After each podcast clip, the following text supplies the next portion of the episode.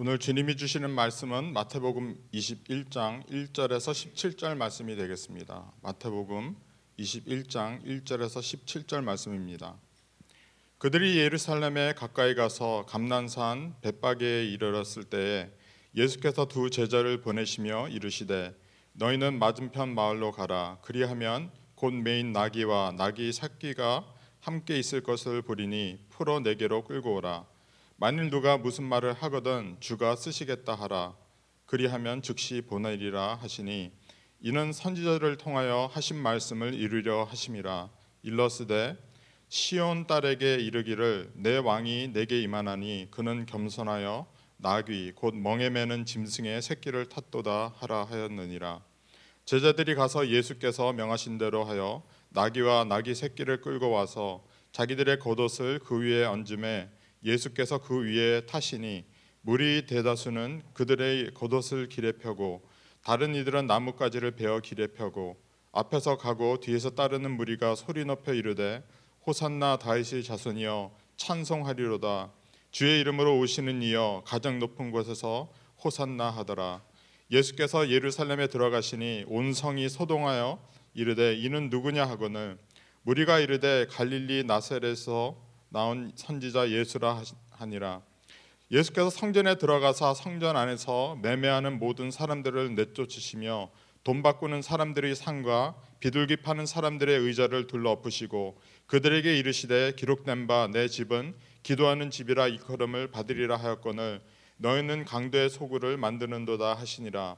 맹인과 전은 자들이 성전에서 예수께 나옴에 고쳐 주시니 대제사장들과 서기관들이 예수께서 하시는 이상한 일과 또 성전에서 소리 질러 호산나 다윗의 자손이여 하는 어린이들 보고 노하여 예수께 말하되 그들이 하는 말을 듣느냐? 예수께서 이르시되 그렇다. 어린 아기와 젖먹이들이 입에서 나오는 찬미를 온전하게 하셨나이다 함을 너희가 읽어본 일이 없느냐 하시고 그들을 떠나 성 밖으로 베다니에 가서 거기서 유하시니라 정말 아, 귀한 찬양 아, 이렇게 또 현장에서 직접 아, 보이셔서 하나님께 불러주시니까 너무나 큰 은혜가 되는 것 같습니다. 제 앞에서 아, 이 우리 특히 우리 남성 파트가 이렇게 부르시는 게 굉장히 생생하게 들리니까 어, 저도 찬양대를 조인해야 되나 제가 연습할 시간만 있으면 제가 배, 어, 대학교 때는 한 베이스 했거든요. 근데 참 아, 너무 감사합니다. 오늘은 아, 종려주일입니다. 그래서 예수님은 입성하셨습니까? 라는 제목을 가지고 여러분과 은혜를 나눠보려고 합니다. 예수님께서 갑작스럽게 유대인들의 삶에 나타나시면서 그들은 경험하지도 못하고 들어보지도 못하고 상상하지도 못했던 놀라운 하나님의 기적을 능력으로 베푸시며 병든 자를 고치시고 귀신을 쫓아내시고 죽은 자를 살리시며 또한 예수님의 가르침조차도 자기들은 경험하지 못한 놀라운 권위를 가지고 가르치는 이 예수님을 보면서 사람들의 마음이 동요하기 시작합니다. 흥분하기 시작합니다. 과연 이분은 메시아일까? 과연 이분은 우리가 그렇게 기다렸던 정말 이제 로마 제국의 억압에서 우리를 자유케 하여 줄 그 메시아일까? 기다리기 시작합니다. 그리고 바라기 시작합니다. 그리하여 자기의 자신이 메시아라는 사실을 어, 쉽게 어, 백성들에게 말씀하여 주시지 않는 예수님을 향해 애가 타고 있었습니다. 그런데 이 6월절을 맞이하여 이 6월절에 예수님께서 예루살렘에 드디어 입성하는 이 순간에 예수님이 나귀의 새끼를 타고 예루살렘에 입성하는 그 순간 정말 예수님의 예루살렘의 입성을 고대하며 간절히 기다렸던 이 모든 이스라엘 백성들이 환호합니다. 그리고 호산나라고 외치면서 다윗의 자손에게 복이 있을지어다라고 찬송하리다 하면서 기뻐하고 정말 그들이 자기들의 옷을 벗어서 땅에 깔고 종려나무 가지를 아, 흔들면서 자기들이 원하는 왕으로 오실 이 예수님을 영접하기 시작합니다. 그러나 안타깝게도 예수님은 이스라엘 백성들이 원하는 왕으로 오시지 않았습니다. 이스라엘 백성은 자기들이 기대했던 그리하여 자기들을 억압하고 있고 너무나도 괴롭히고 있는 이 로마 제국을 뒤집어 엎고 정말 이스라엘의 자유를 회복시켜 주고 자기들의 왕이 되어 주기를 원했지만 예수님은 전쟁하는 왕이 아니라 평화의 왕으로 오셨습니다. 그리하여 예수님께서 나귀를 타고 입성하셨고 백마를 타고 전쟁을 선포하러 오신 왕이 아니라는 것을 깨달았고 그리고 예수님은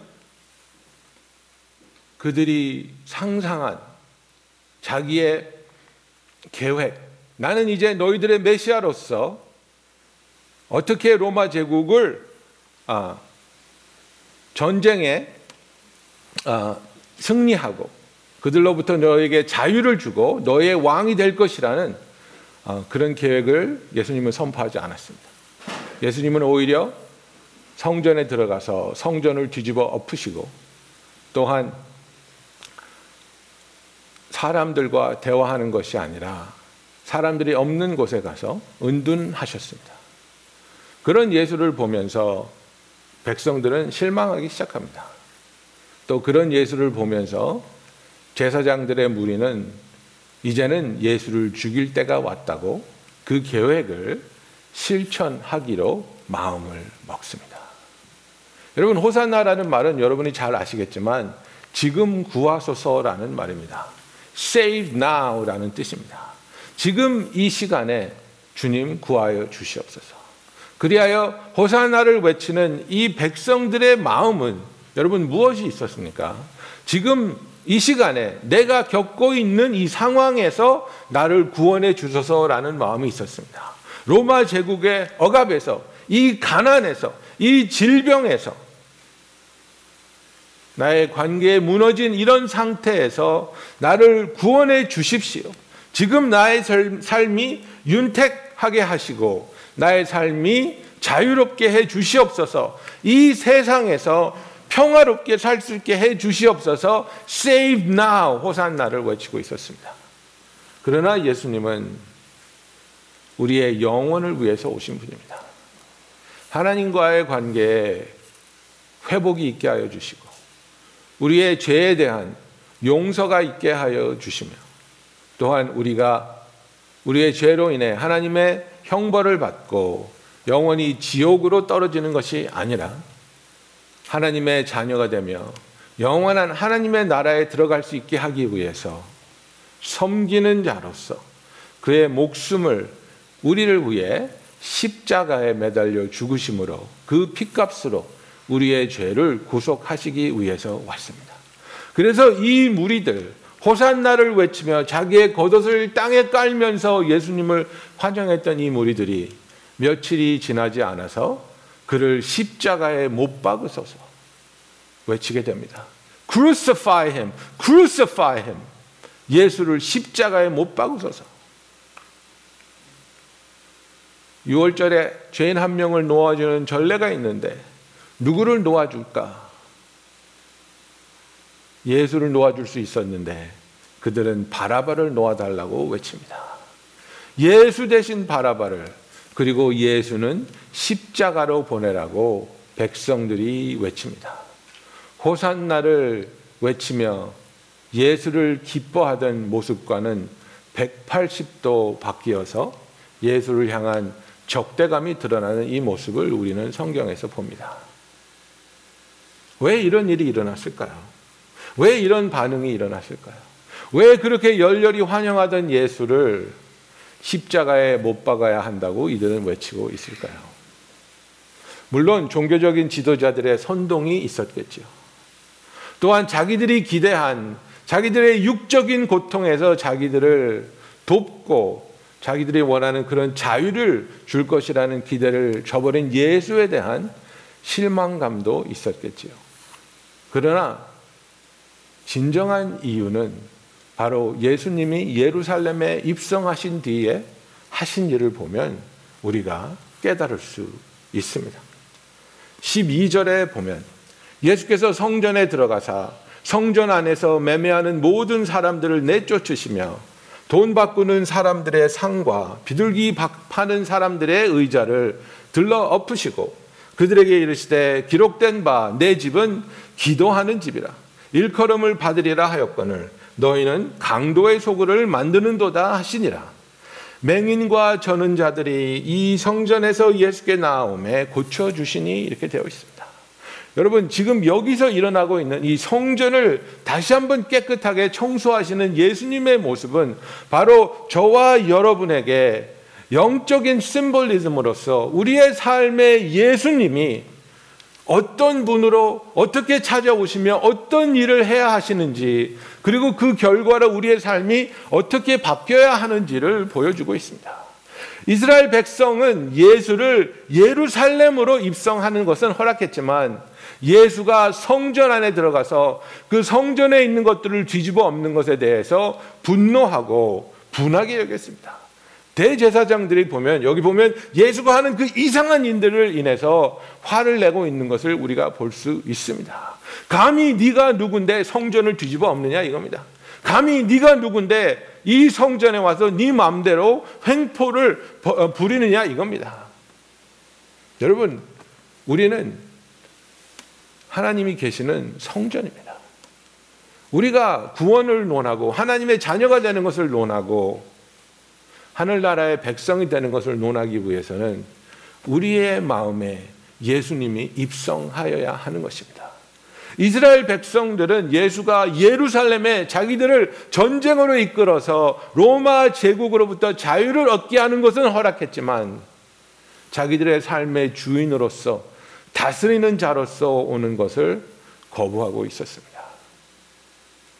여러분 구원의 시작은 우리가 죄인인 것을 시인하고 고백하며 우리의 죄를 용서해 주실 수 있는 우리의 죄값을 대신 치러 주실 수 있는 그 구원자이신 예수를 영접하며 그분이 나의 구원자뿐 아니라 나를 다스리시는 주님이 되시기를 간구하는 마음으로 예수님을 우리의 삶에 초청할 때 구원이 일어나는 것입니다.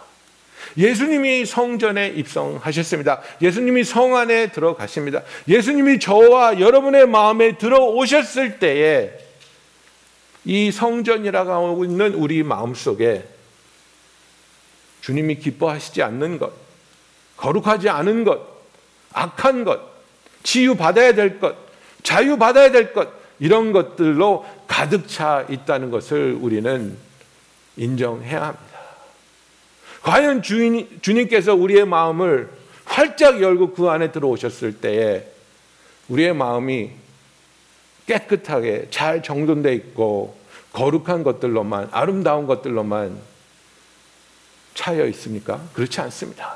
우리의 마음에는 미워하는 마음도 있고 시기하는 마음도 있고 두려워하는 마음도 있으며 원망하는 마음도 있으며 악을 생각하고 때로는 악을 꿈꾸며 상대방을 향하여 저주를 바라는 그런 마음도 가지고 있습니다. 우리의 심장은 우리의 마음은 매우 부패한 것이라고 성경은 말하고 있습니다. 예수님이 우리의 마음에 오셔서 우리의 삶의 주인이 되셨다면 제일 먼저 하시는 일은 무엇입니까? 악한 것을 뒤집어 엎는 겁니다.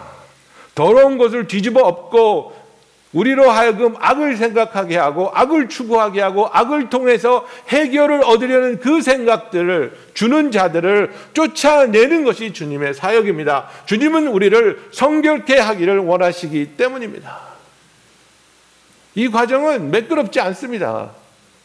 이 과정은 우리로 하여금 당황하게 하고 때로는 화가 나게 하고 때로는 너무나 당황해서 정말 이렇게까지 해야 되나? 이렇게까지 해야 되나? 여러분, 그러나 우리가 가벼운 상처는 가볍게 치료할 수 있지만 깊은 상처는 정말 심각한 수술이 필요합니다. 그죠? 아, 제가 어렸을 때 삼국지를 이제 감명 깊게 읽었는데 어, 모든 소년이 그렇겠지만 화타가 그 조조가 이제 자꾸 괴로워하니까 수술을 해야 된다 그랬는데 어, 어떤 분은 이렇게 해석을 했어요. 화타가 조조에게 한 얘기는 뭐냐면 네 머리를 잘라서 그 해골을 열어서 그 안에 있는 것을 긁어낸 다음에 내가 다시 머리를 붙여주면 너는 나을 수 있을 것이다. 그 얘기를 듣고 이제 조조가 화가 나가지고 네가 나를 죽이려고 하는구나. 그런데 얼마나 심각한 얘기니까 얼마나 심각한 병이 있다고 화타가 생각했으면 머리를 잘라서 예, 두개골을 쪼개가지고 그 안에 있는 것을 치유한다고 얘기를 했겠습니까? 정말 우리가 어떤 경우에 심각한 병이 있어서 수술을 하게 되고 뭐 키모를 받게 되고 그러면 우리가 얼마나 힘들고 얼마나 괴롭습니까? 그러면서 우리가 하는 말이 뭡니까? 이렇게까지 해야 됩니까? 이렇게까지 괴롭고 이렇게까지 아파야 됩니까? 그런데 심각한 병은 그렇게까지 해야지 우리가 완치될 수 있다는 겁니다. 심각한 병에 아까진기라 그러나요? 그 빨간 약 발라준다고 해서 낫지 않습니다. 예, 옛날에는 우리나라 군대에 약이 없어서 무조건 빨간 약만 발라줬다고 하는데 그런다고 낫지 않습니다. 예수님이 우리의 마음에 온전하게 치유를 하기를 원하시고 온전한 깨끗함이 임하기를 원하시며 하나님의 거룩함이 깃들기 원한다면 우리가 주님을 인도하면서 방마다 열어 제끼면서 우리가 열쇠를 가지고 주님 이 방도 보시고 이 방도 보시고 이 방도 보시고 다 봐주십시오. 무엇이 잘못됐는지 무엇이 버려져야 하는지 무엇이 새롭게 돼야 하는지 주님 다 봐주십시오. 그런데 너무나 많은 경우에 우리는 주님이 오신다고 하면 문을, 거, 문을 걸어 잠그는 방들이 많이 있습니다. 주님 이 방은 안 보셨으면 좋겠습니다. 주님이 이 방문을 여시는 순간 나는 죽어버릴 거예요. 너무나 부끄럽습니다. 보여드릴 수 없습니다. 의사 선생님들이 그런 말 합니다. 의사한테 거짓말 하는 사람만큼 어리석은 사람 없다. 여러분, 의사한테 왜 거짓말 합니까? 부끄러워서 하는 거거든요. 아우, 나는 아픈데도 안 아프다고 하고, 괜찮다고 하고, 병이 커질까 봐. 여러분, 의사한테 고백하는 순간 병이 커지는 게 아닙니다. 이미 그 병이 있는 것을 의사한테 말을 함으로써 올바른 처방을 받아야 되는 것처럼 주님이 왔는데 주님 앞에서 착한 척하고 거룩한 척하는 것이 아니라 주님 내 모습 이대로 주님께 보여드리기 원합니다. 주님 내 모습 이대로 이 추악한 정말 내가 벗어나지 못한 부분, 제가 회개하지 못한 부분, 치유받지 못한 부분, 자유를 얻지 못한 이 부분, 죽어 있는 부분 부분 살을 도려내야 하면 도려내시고 꿰매야 하면 꿰시고 씻어내야 하면 씻어내시고 주님의 권위를 가지고 주님의 계획과 능력으로 나를 온전케 하여 주시옵소서. 주님 모든 것을 뒤집어 엎는 한이 있다 할지라도 나를 깨끗하게 하여 주시옵소서. 주님은 성전에 들어가서 성전의 주인으로서 그 성전을 더럽히는 자들을 쫓아내시는 것을 우리는 볼 수 있습니다. 그리고 주님께서 선포하십니다. 기록된 바 내 집은 기도하는 집이라. 일컬음을 받으리라. It is written, My house shall be called a house of prayer. 여러분, 이건 선포입니다. 명령입니다. 우리에게 하시는 말씀입니다. You will be called a house of prayer. 너는 기도하는 집이라 일컬음을 받아야 된다고 말씀하고 있는 겁니다. 여러분, 기도하는 집이라고 일컬음을 받는다는 것이 무엇입니까? 두 가지입니다. 하나는 기도하는 집이 되어야 된다는 것. 무엇을 말합니까? 누구와 하나님께 기도합니까? 하나님을 믿고 하나님을 사랑하는 사람이 기도하는 겁니다. 누가 기도하지 않습니까? 하나님의 능력을, 하나님의 선하신 뜻을 믿지 못하는 사람이 기도하지 않습니다. 하나님이 그 능력으로, 그 사랑으로, 그 신실함으로 우리의 기도에 귀 기울여 주시고 기도에 응답하심을 믿는다면 우리가 왜 기도하지 않겠습니까?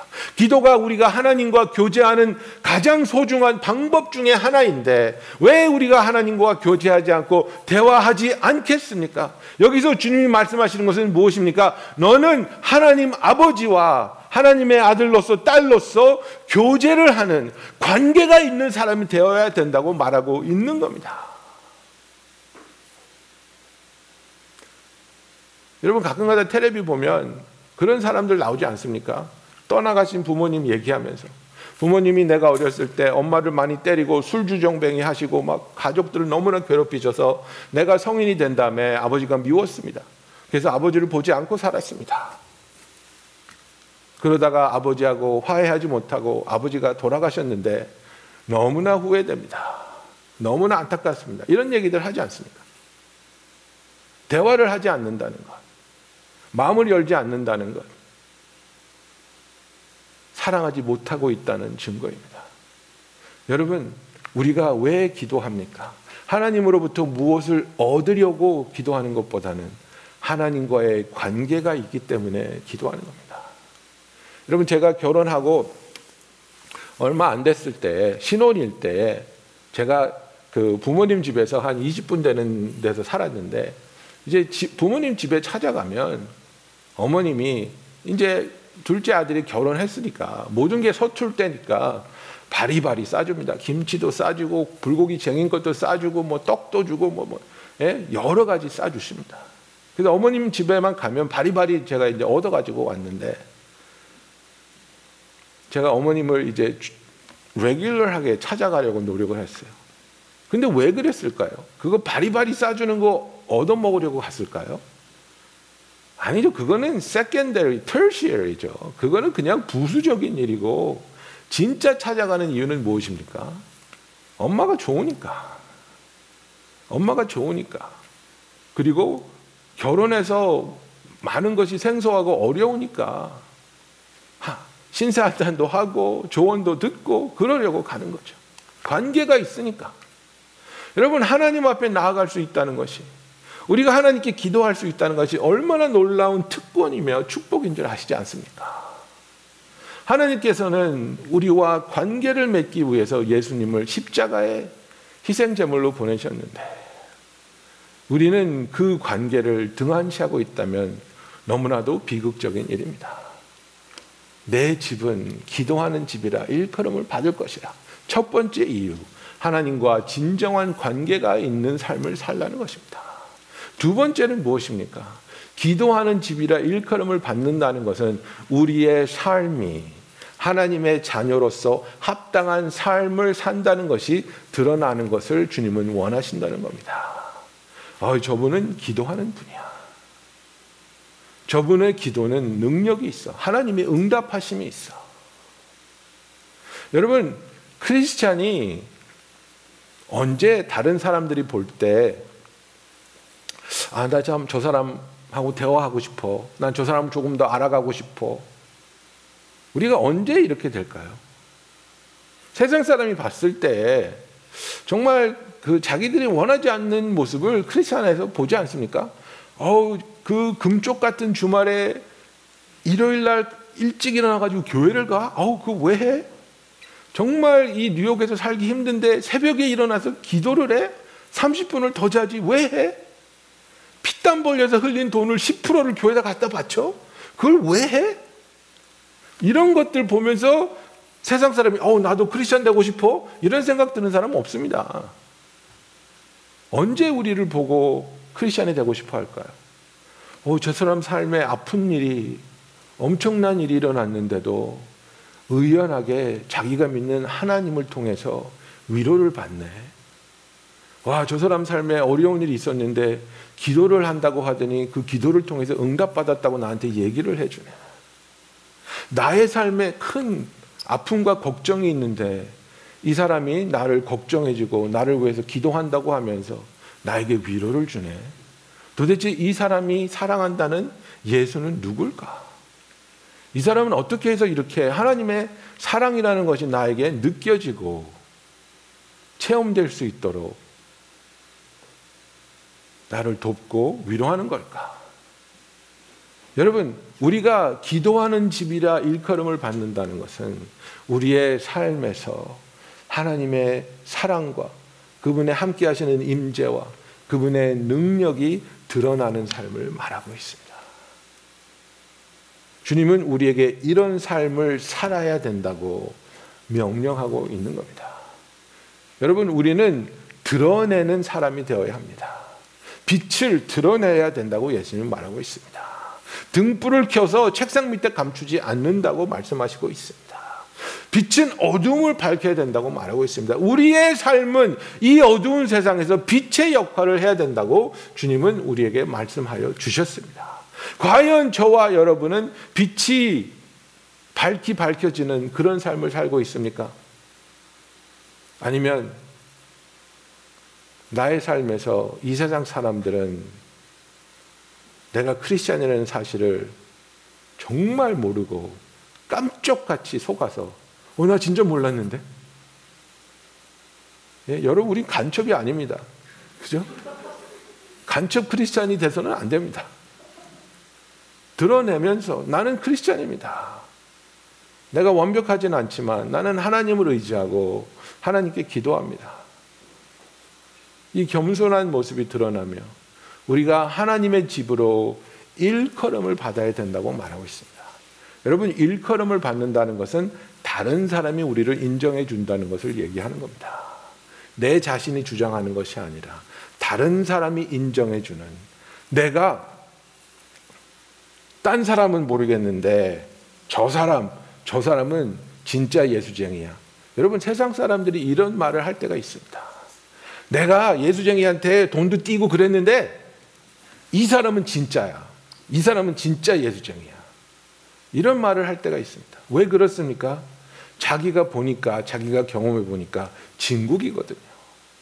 거짓이 아니고 정말 그의 삶에서 예수의 향기가 드러나고 예수의 능력이 드러나며 예수의 사랑을 체험할 수 있거든요. 저와 여러분이 이 세상에서 살아가는 모습을 방식을 통해 기도하는 집이라 일컬음을 받게 되기를 예수님의 이름으로 축원합니다. 여러분 그 선포 뒤에 어떤 일이 일어납니까? 맹인과 저는 자들이 성전에서 예수께 나옴에 고쳐 주시니 이렇게 말하고 있습니다. 여러분 율법적으로 몸에 하자가 있는 사람은 거룩하지 못한 자입니다. 언클린입니다. 예배 드릴 수 없습니다. 성전에 나올 수 없습니다. 그런데 예수님이 계시니까 성전에 나올 수 있는 자격이 없는 사람들이 성전에 나와서 치유함을 받습니다. 여러분 이것은 놀라운 선포입니다. 저와 여러분 이 세상 그 누구도 하나님 앞에 나올 수 있는 자격이 있는 사람 없습니다. 우리는 다 맹인이요 저는 자들입니다. 우리는 다 하나님 앞에 나와 하나님께 예배를 드릴 수 있는 자격을 상실한 사람들입니다. 그러나 예수님을 통해 성전으로 나아오며 깨끗함을 받으며 치유함을 얻으며 하나님께 예배할 수 있게 되는 놀라운 기적이 저와 여러분의 삶에 임하게 된다는 사실을 기억하시기 바랍니다. 여러분, 그 많은 이스라엘 백성들이 정말 들어보지도 못하고 체험해보지도 못하고 상상해보지도 못했던 수많은 기적을 베푼 예수님을 자기의 마음속에 입성하는 것을 허락하지 않았습니다. 거부했습니다. 그 예수를 저주하고 그 예수는 십자가에 못 박혀 죽어야 된다고 메시아를 왕으로 모실 수 있는 그 소중한 은혜의 기회를 차버렸습니다. 그러나 주님의 복음을 듣고 내가 죄인인 것을 깨달을 때 우리의 마음을 열고 주님을 나의 구세주로 영접할 때 우리가 누군지 어떤 삶을 살았는지 어떤 포텐셜이 있든지 없든지를 상관하지 않고 주님은 우리의 마음에 찾아와 주시며 우리의 왕으로 우리의 삶을 이끌어 가 주시기를 원하고 계십니다. 지금 이 자리에도 지금 이 시간에 예배를 드리고 있는 성도님 가운데도 어쩌면 교회는 다니고 있지만 예수님을 여러분의 삶의 구주로 모시지 않은 분이 있을까? 혹시 그런 분이 계시다면 지금 이 시간에 마음을 열고 기도하시기 바랍니다. 주님 나는 죄인입니다. 나의 노력과 나의 능력으로 나의 죄값을 치를 수 없습니다. 주님이 나 대신 십자가에 피 흘려 죽으심으로 나의 죄값을 치러 주셨음을 믿고 감사합니다.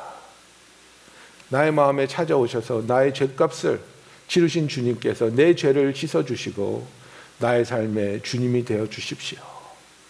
여러분 이 기도를 드릴 때 주님께서는 여러분의 기도에 응답하시어 여러분의 죄를 사해 주시고 여러분의 주가 되어 주시며 여러분에게 구원을 선물로 주시는 겁니다.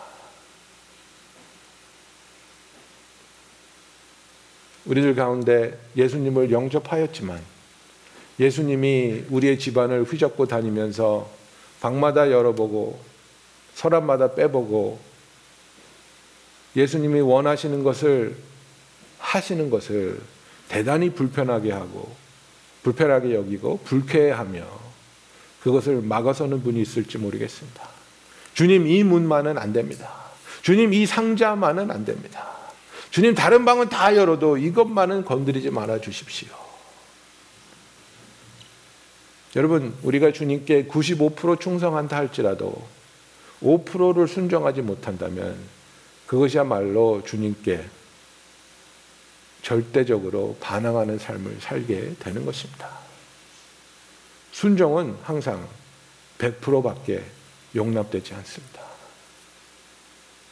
지금 이 시간에 여러분의 삶에 주님이 아직 열지 않으신 문이 있다면 허락하지 않아서 그 문을 열지 못하게 하고 있었다면 이제는 그 문을 열어드리고 주님 나의 삶의 이 부분, 이 수치스러운 부분, 제가 포기할 수 없었던 부분, 제가 내어드릴 수 없었던 이 부분도 주님께 드립니다. 주님이 다스려 주시옵소서. 주님께서 변화시켜 주시고 깨끗게 하여 주시며 치유하여 주시며 회복시켜 주시옵소서. 주님의 우리의 삶의 모든 부분을 온전히 다스릴 수 있도록 우리의 삶을 내어드리는 저와 여러분이 되기를 원합니다. 그리하여 우리가 하나님께 기도하는 자가 되고 하나님과 매일 대화하며 교제하는 것을 기뻐하며 감사하며 그것이 우리의 아이덴티티가 되고 그런 우리들의 삶에 하나님의 능력이 하나님의 함께하심이 하나님의 도우심이 풍성하게 임할 수 있는 저와 여러분이 되기를 예수님의 이름으로 축원합니다. 여러분 이 시간에 우리 다 함께 기도하겠습니다.